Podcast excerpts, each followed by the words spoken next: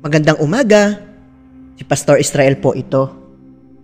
Ang atin pong devotion ngayong umagang ito ay matatagpuan po natin sa Aklat ng Roma, chapter 5, verse 3. Kung saan ganito po ang sinasabi.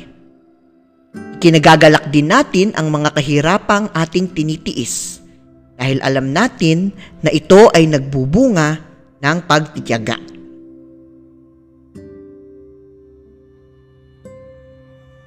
Para saan nga ba ang mga paghihirap sa buhay?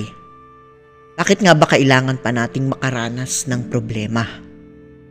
Meron nga ba talagang magandang dulot ang mga krisis na ating nararanasan? Yan ay mga tanong na mahirap sagutin. Pero sa talatang ito mula sa Aklat ng Roma, ay binibigyan ng sagot ng banal na kasulatan ang mga katanungan na ito. Sa gitna ng lahat ng kabigatan na ating nararanasan, ito ay nagtuturo sa atin ng katiyagaan.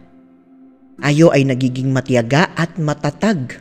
Kaya naman tayo'y napupuno din ng pag-asa mula sa ating Panginoon. Kaya naman po sa tuwing makakaranas tayo ng mga pagsubok sa buhay, palagi nating alalahanin ang aral na ito mula sa Biblia at ating isabuhay ang pagiging matiyaga at ang pagiging matatag. Tayo po ay manalangin. Panginoon, tulungan mo po kami na maging matiyaga sa gitna ng mga pagsubok na nararanasan namin sa buhay.